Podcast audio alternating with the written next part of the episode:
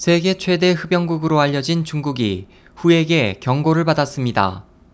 10일 홍콩 사우스 차이나 모닝포스트는 WHO가 제공한 자료를 인용해 중국은 현재 세계 최대 담배 생산국으로 흡연자가 3억 명에 달하며 간접 흡연자 수는 어린이를 포함한 7억 4천만 명의 시민들이 간접 흡연으로 심각한 피해를 입고 있다고 전했습니다.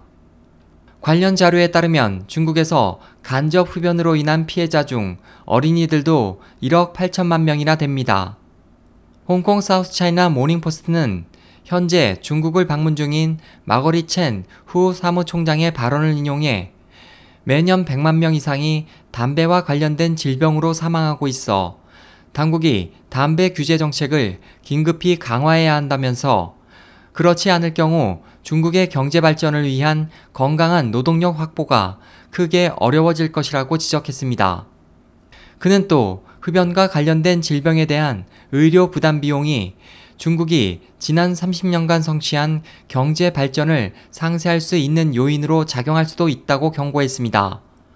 SOH 희망지성 국제방송 홍승일이었습니다.